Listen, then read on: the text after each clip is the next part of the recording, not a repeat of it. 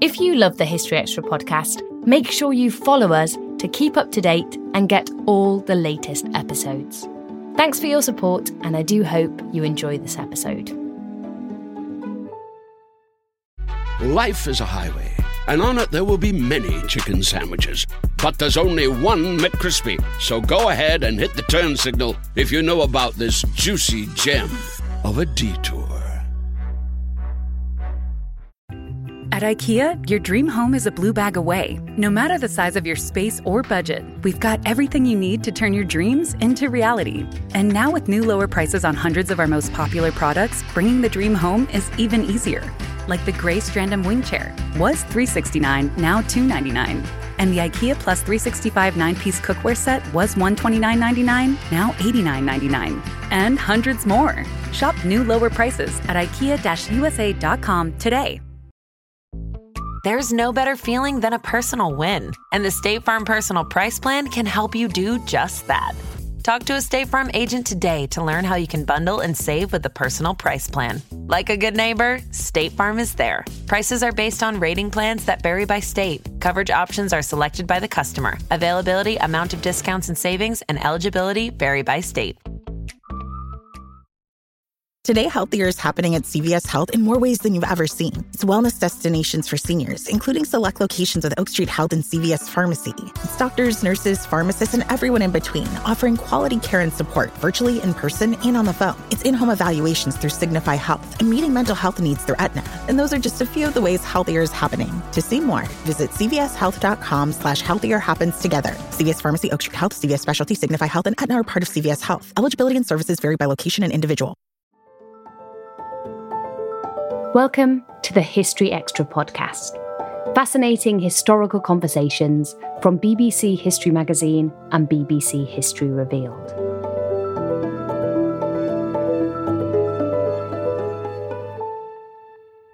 Did the Spanish flu actually begin in Spain?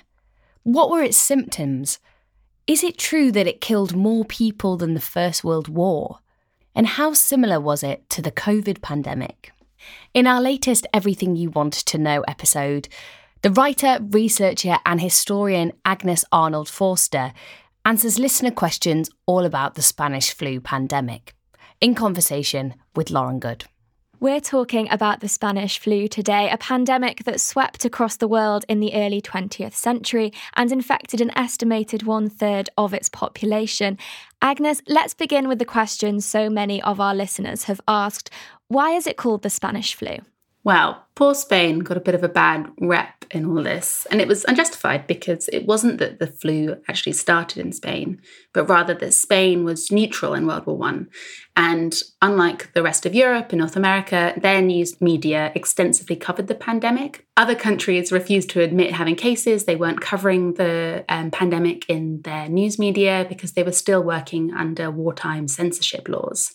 So it looked like Spain was not only the originator but also bearing the brunt of the pandemic which just wasn't the case. So we've clarified that this pandemic didn't actually begin in Spain. Do we have any idea of how it did start? So the first recorded cases came out of Kansas in the United States in military camps, so World War I soldiers preparing to go off to war. And it was these very overcrowded camps, unsanitary conditions.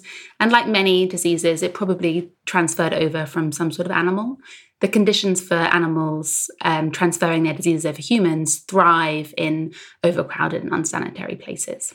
Annette Luther on Facebook asks, which parts of the world did it hit and when? So it was a truly global pandemic. So, as I said, it started in the US and then sort of followed mostly the movement of troops across the places where World War One was fought. And obviously, World War One was also a global conflict. But in places like New York City, it was something like 33,000 victims. But it also wiped out almost entire villages in much more remote places like Alaska. It hit the Caribbean, India, New Zealand, China, Norway, even the remote Pacific Islands. So it really was a global pandemic, as the name suggests. And uh, researchers now think that up to a third of the US population was infected with Spanish flu. Following on from this, we have a question from Instagram that asks What areas of the globe escaped the Spanish flu? Were there any that managed to?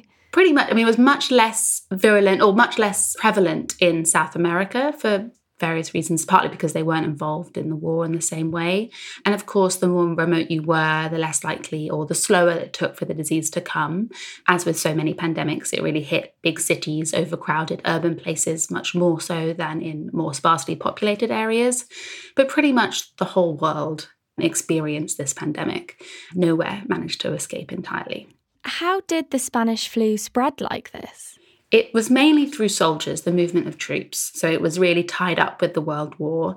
Um, it travelled on naval ships, troops both moving to the front, but then also coming back home again. So it hit in 1918 as the war was ending. And so as troops were returning back to their families, tragically, they would bring, often bring the disease back home with them. And so really, it's as with so many illnesses, it's the movement of people. And in this case, you have a kind of unprecedented movement of people around the globe in a way that hadn't really been seen before because of the scale of the conflict. Amelia Edwards on Instagram asks, What were the symptoms of this virus? So, kind of classic flu symptoms that we might all be pretty familiar with high fever, a cough, body aches, chills, intense fatigue, but all, you know, pretty bad. It was not a pleasant disease to have. And of course, not everyone died of the disease, but those that did would succumb to pneumonia, would get cyanosis, which is where your skin turns blue because of a lack of oxygen. And it was incredibly fast moving disease, or at least it could be. And there were reports of some people dying the day that they first showed symptoms. So they'd have, you know, 12 hours between falling ill and dying. So it could move incredibly quickly and made it a very trauma. I mean, all diseases are traumatic to a certain extent, but a particularly traumatic one. And as the pandemic continued, did treatment change at all due to medical professionals learning more about this virus? So, generally speaking, the treatments were pretty minimal. So, this was a viral disease. So, even if antibiotics had existed at this point, which they did not, they wouldn't have worked and they didn't have the kind of antivirals that we use today. And really most of the treatment was focused on supporting symptoms and alleviating suffering. So trying to reduce fevers alleviate pain using treatments like aspirin or some people were hooked up to oxygen to help with pneumonia or breathing. So really they were kind of more supportive treatments rather than curative ones. And really what they were doing was relying on the body's own immune system to defend them against the disease. And sometimes that worked and sometimes it didn't. They did try some new treatments, and there was lots of doctors and scientists who were very interested in this as a kind of research problem, as a clinical problem. And so there were advances in things like blood and sputum tests, like tests to identify what was infecting someone. And some scientists suggested doing things like using which which people have also suggested during the COVID pandemic, using the serum of convalescent patients, so patients who'd recovered, injecting that into very sick patients with the idea that the person who'd recovered would have antiviral antibodies that could then be used to treat the sick people. But I don't think they were ever actually used. They were just more um, speculative ideas that were p- published in medical journals. So, we've just discussed those cures that people use for the Spanish flu, but let's move on slightly to prevention. Were there any public health initiatives or precautions made in Britain in response to the Spanish flu? So there were some responses in Britain. I mean, they did classic things like trying to limit public gatherings, limit places where people congregated in large numbers to try and restrict the spread. They also encouraged mask wearing, um, which we'll all be familiar with now. In the US, they were much more, it was patchier, but they did do a lot of restrictions. So closing public schools, shops, closed movie theatres, dance halls, places where people went and sort of socialized in the evenings. Some places even closed church services. There was a lot of surveillance, so public health authorities would go around and check to see who was unwell and to try and encourage them to stay indoors or at least to be able to track the movement of the disease. You know, knowledge is power, that kind of thing. Spitting in the street was prohibited restrictions on sneezing and coughing in public, although one would hope that that would predate the pandemic, and then do did. And so there were kind of all the things that we might be familiar with quarantining, restrictions in large gathering of people, and the use of face masks. But they weren't used very systematically, so it wasn't that there were any there weren't any of these restrictions introduced on a national scale, like by the kind of central government. They were done in a much more local fashion. This episode is brought to you by Indeed. We're driven by the search for better. But when it comes to hiring, the best way to search for a candidate isn't to search at all. Don't search, match with Indeed. Use Indeed for scheduling, screening, and messaging so you can connect with candidates faster. And listeners of this show will get a $75 sponsored job credit to get your jobs more visibility at Indeed.com slash History Extra. Just go to Indeed.com slash History Extra right now and support our show by saying you heard about Indeed on this podcast. Terms and conditions apply. Need to hire? You need Indeed. We don't always realize just how much our negative thoughts and experiences stick with us and weigh us down. You may find your brain constantly running through a highlight reel of bad moments. That comment your friend made last week that hurt your feelings, that frustrating thing your mum does, or that silly thing you said in a meeting. Maybe it's time to get it all off your chest, whether it's a tiny annoyance or something much bigger. Talking about it can give you some relief and lead you to a potential solution. That's where therapy comes in. It's a safe space to share whatever's weighing you down and learn to process it so your internal highlight reel can focus on the good stuff. And BetterHelp offers affordable online therapy on a schedule that works for you. Connect with a licensed therapist by text, phone, or video call. Start the process in minutes and switch therapists anytime. Let it out with BetterHelp. Visit betterhelp.com slash historyextra today to get 10% off your first month. That's betterhelp, H-E-L-P dot com slash historyextra. Life is a highway, and on it there will be many chicken sandwiches. But there's only one McCrispy. So go ahead and hit the turn signal if you know about this juicy gem of a detour. Were any of these precautions more successful than others? Yeah, so it's very interesting because of the way that these restrictions were introduced or these public health measures were introduced, and because they weren't national and they were introduced on a much more local scale, we can kind of compare where they were effective and where they weren't. So, for example, in St. Louis in Missouri, restrictions on public gatherings were introduced really quickly, almost as soon as the first infections were identified. And that was pretty successful. That really did bring down the number of people who died. Whereas in places like Philadelphia, um, introduced more slowly, and also in New York, where there were a lot of commercial concerns about what would be the financial impact of closing lots of places like movie theatres in a big bustling city like New York. And so in those places, restrictions tended to be more minimal or introduced more slowly. And so the disease spread more quickly.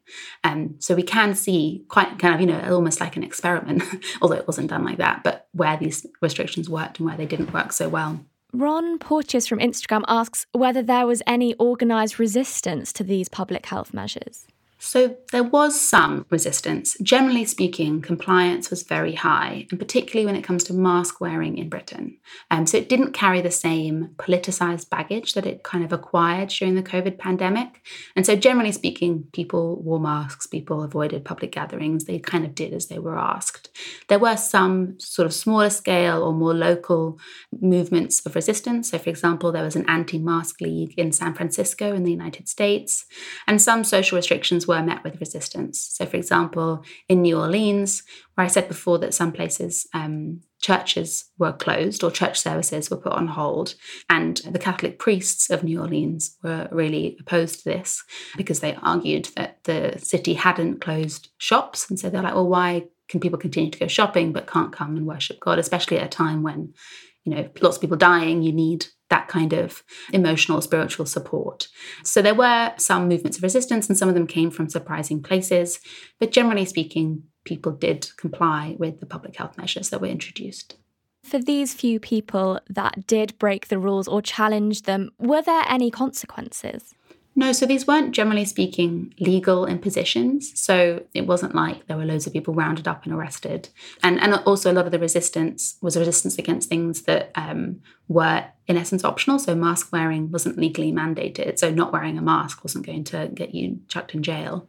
And in the same way, the kind of religious opposition was more kind of opposition levied in the press, say, and in communications rather than you know, big protests. So it didn't evoke the same kind of public anger or public resistance that we might be more familiar with today. And of course, these precautions were made to prevent the spread of infection and ultimately death. What was the death rate for the Spanish flu?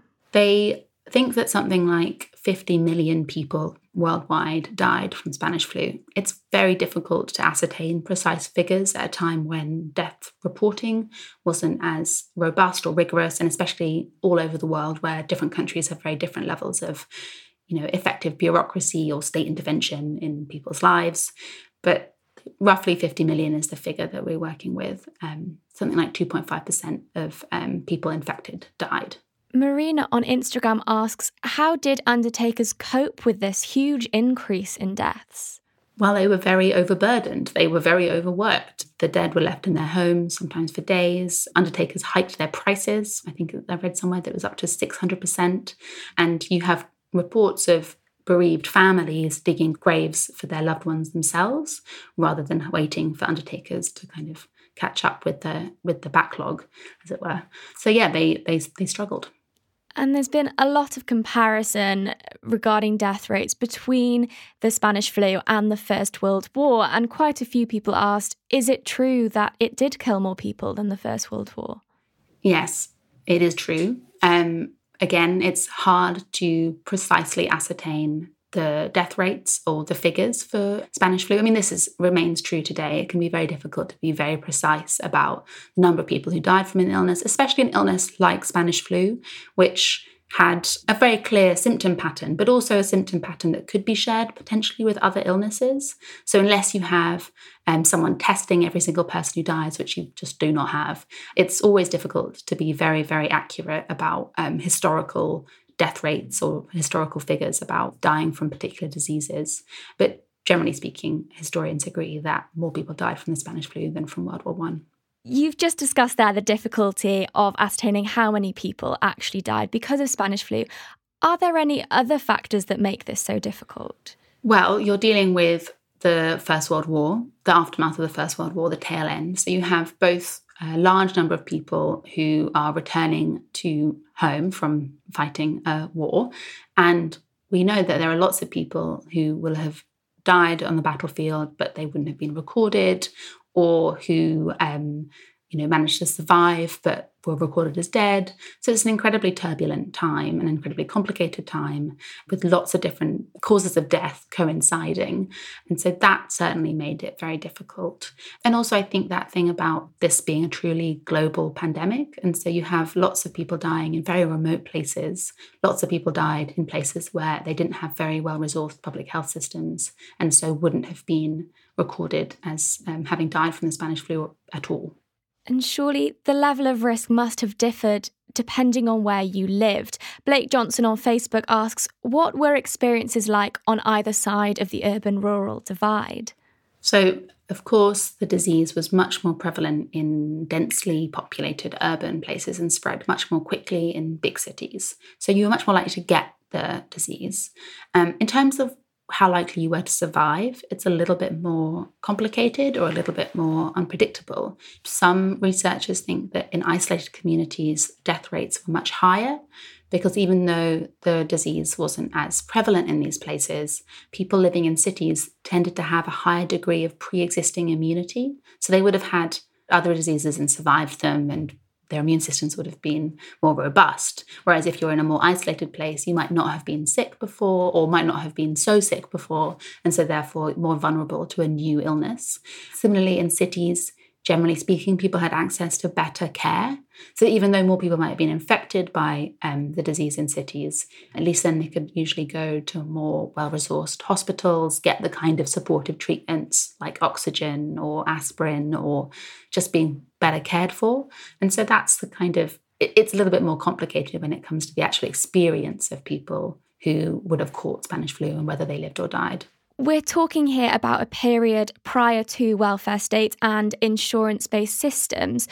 What was the divide like between classes? You talk about, you know, getting cures like oxygen. Surely these were very expensive. Yeah, people often talk about disease being a great leveler, but as any historian of medicine knows, that your likelihood of surviving diseases, your likelihood of surviving pandemics or epidemics is much greater if you're wealthy partly because you're able to often more able to leave densely populated places you're likely to live in more sanitary conditions in the first place and you can afford better treatments and so places like the uk did have care provided for poorer people lots of hospitals for example would provide free treatment to the very poor.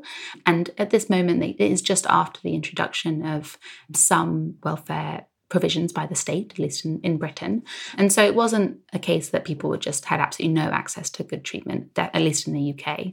But definitely the richer you are, the more able you are to afford the kind of treatments that we've discussed. And so, of course, the death rate is going to be higher the poorer you are. And the same is true of other more marginalized communities. Like a lot of the disease would spread particularly quickly through densely populated areas and cities, which are mostly or, or more likely to be um, inhabited by migrants, people of color, people who are in positions of sort of general social deprivation. And so all of those factors shaped the demographics of the pandemic. And we've touched quite a bit already on the First World War. The Spanish flu began in 1918, the final year of the conflict. What sort of impacts did it have on the First World War?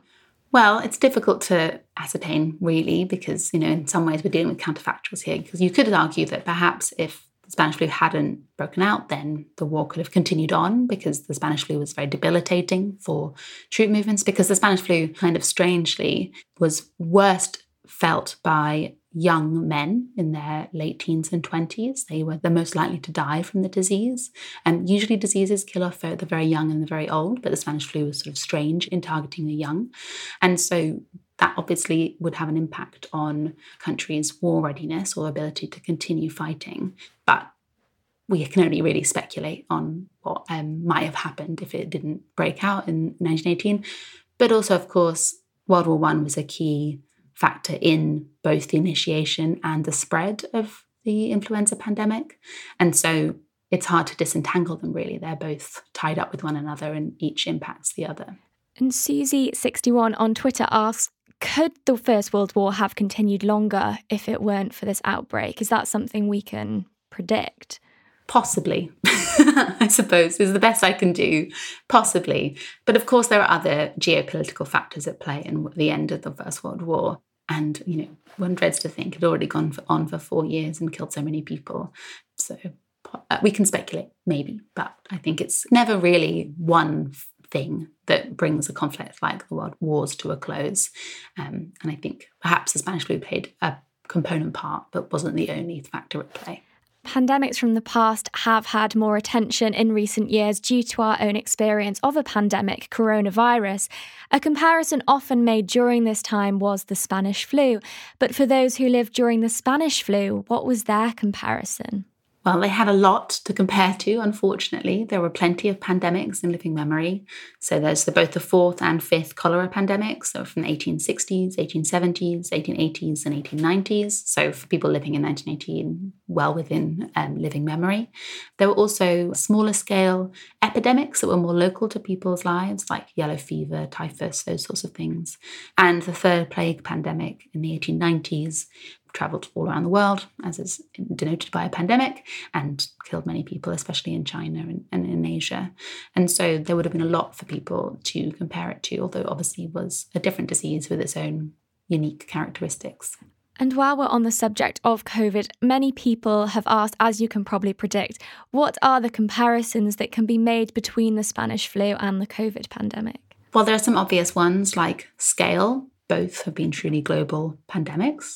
The number of people who have been affected and died from the disease, um, Spanish flu killed more people, but that doesn't mean that the, they don't have similar kind of scales in terms of infection rates and impact on life and culture and society and politics and the economy.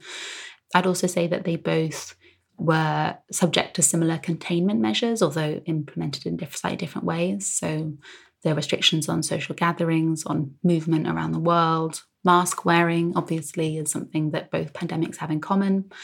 And I think they both have also been hugely influential. As historians of medicine, we know that diseases have the capacity to powerfully shape the world. And this is seen most clearly in big pandemics like Spanish flu and COVID. I would also say that both had cut across social class and race and ethnicity in similar ways, as do all diseases. And they also both were communicated in very similar ways by respiratory, by close quarters. And they both have that sort of challenging characteristic, which is that there's no simple, straightforward cure. So most people who got COVID would be treated with supportive treatments if they went into hospital or treated themselves at home or recovered at home. And that's the same for the Spanish flu.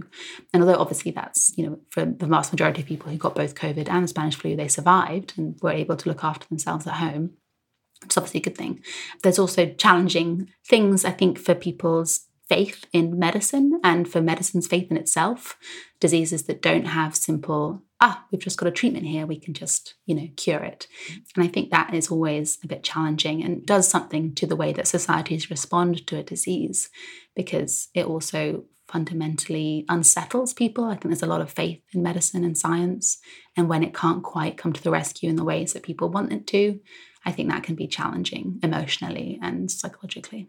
Your point there about faith and religion is really interesting. Were there any impacts from the Spanish flu on religion at the time? No, I mean, this is a period of increasing secularization and a period of reduction of organized religion's public life or influence on public life. And, you know, there's a lot has been written about the impact of World War One on faith, on like how it destabilized a lot of people's sort of straightforward belief in, say, the goodness of God. You know, it's so kind of cataclysmic. And you could argue that pandemics have a similar impact, that they unsettle people's feelings about like what is right and how the world works and, you know, whether God is there to protect them and all this kind of stuff. And also obviously because quite literally the pandemic disrupted worship and services in lots of places. And so you could say that perhaps it weaken people's ties with their like local church. But equally, these big events can strengthen people's faith. And I think it's easy to overstate the secularization process that happens at the beginning of the 20th century. I mean, lots of people continue to believe passionately in their local religion, and some religions have really thrived over the course of the 20th century. Whereas, you know, so Protestantism, for example, has maybe faltered, particularly in Britain, but all over in other parts of the world, religion goes from strength to strength. So um, it's difficult to make general statements about the world. A question on Instagram asks How did the Spanish flu pandemic actually end? Well, with a whimper rather than a bang, as is also the case in almost all pandemics, that they slowly peter out, they taper out rather than coming to an abrupt stop. Basically, people acquired immunity, so people who survived became more immune to them. Um, and there's some, I'm not a um, geneticist or a scientist, but some scientists um, argue that they became less lethal as time went on. So there were successive waves of the flu, and the first wave was the most deadly, and it became generally less so. And it kind of became incorporated into our seasonal flu cycle. So there are still versions of the Spanish flu that you and I are going to get every winter, um, or some winters, but we'll survive them. They won't kill us, hopefully. And so that is one of the things, one of the characteristics of flu viruses is that they stick around for a really long time, but just in a more attenuated form. They're not as lethal as they once were.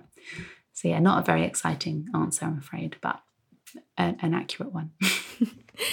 And as we come to the end of the podcast, I'd love to just examine some of the impacts the Spanish flu had on society. Sometimes, in the aftermath of catastrophic events like this, for several reasons, we can see a flurry of art being released into the world. Was there any prevalent art or literature created as a result of the Spanish flu? Absolutely. I mean, there are some sort of household names, if you can call them that, that responded very directly to the Spanish flu pandemic. So Egon Schiele, Edvard Munch, Gustav Klimt all made art around the themes of the pandemic. And some people think Gustav Klimt died from Spanish flu, and Egon Schiele and his wife definitely did. And so there's a very tangible, obvious impact there on kind of Western art. There's also more diffuse impacts like the Dada movement, Bauhaus, lots of the kind of art movements that sprung up in the interwar years, made reference to the kind of cataclysmic events of a pandemic and of the World War, and sort of reckoned in different ways with life and death and faith and um, the sort of role of society and the state. So, yeah, there were lots of examples. It's also interesting, though, I think one of the things that's perhaps most puzzling in some ways about the Spanish flu is although it really rose to the surface during the COVID pandemic, in that there were lots of articles comparing the two pandemics, lots of people reflecting on the Spanish flu. Lots of people think of it as a kind of forgotten pandemic that it didn't really get recorded in literature, for example, as much as, say, other things, other diseases might have done. There aren't any, well, there's one commemoration, sort of commemorative uh, structure to the Spanish flu, the victims of the Spanish flu in, in Britain, but very little kind of public grief or public mourning, public commemoration And there's lots of questions there. I think that that, that sort of raises about how we're going to remember the COVID pandemic or how we might not remember the COVID pandemic. What does public commemoration of something like that look like? What's the best way to record? You know, there's so many statues and cenotaphs and what have you for the victims of war. How do we commemorate the victims of disease in quite the same way? And so I think that's something that people will have to reckon with as we go forward, thinking about the COVID pandemic. And finally, Agnes, how did the Spanish flu change society and culture? And are we able to see any of its effects today? It made it possible, or it made it seem possible, to impose large scale public health measures on communities, on cities, on societies.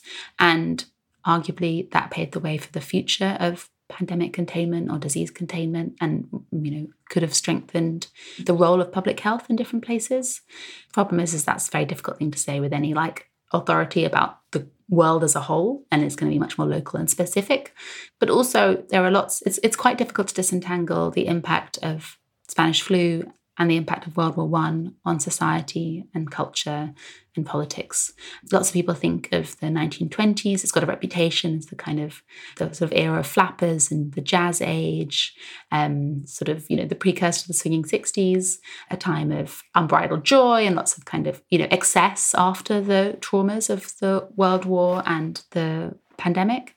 Um, but equally, it was a time of increased repression. So, um, increasingly restrictive immigration measures were introduced across the West, which obviously has its roots in disease containment. So, historically, the first kind of social victims, I suppose, of, of pandemic containment have been migrants and people of color, immigrants, people who think of as kind of quote unquote aliens. And so there were lots of new policies enacted, especially in the United States across the 1920s, to limit immigration. And so it's easy to think that maybe, you know, people responded to the pandemic with the kind of the roaring 20s, but equally there were other things that were much more restrictive and much darker um, that we still live with today. You know, those sorts of more problematic um, consequences are still very much with us. And again, it'll be interesting to see how societies and politicians and governments respond to the COVID pandemic in the next 10 years? Like, what will they do? Will they will there be another roaring 20s? But will that roaring 20s also cover some more troubling social and political shifts? That was Agnes Arnold Forster, a writer, researcher, and historian. Her first book, The Cancer Problem, was published by Oxford University Press in 2021. And you can learn more about the Spanish flu pandemic, including an article about why there was a backlash to wearing masks, on our website, historyextra.com. Thanks for listening to the History Extra podcast. This podcast was produced by Sam Leal Green.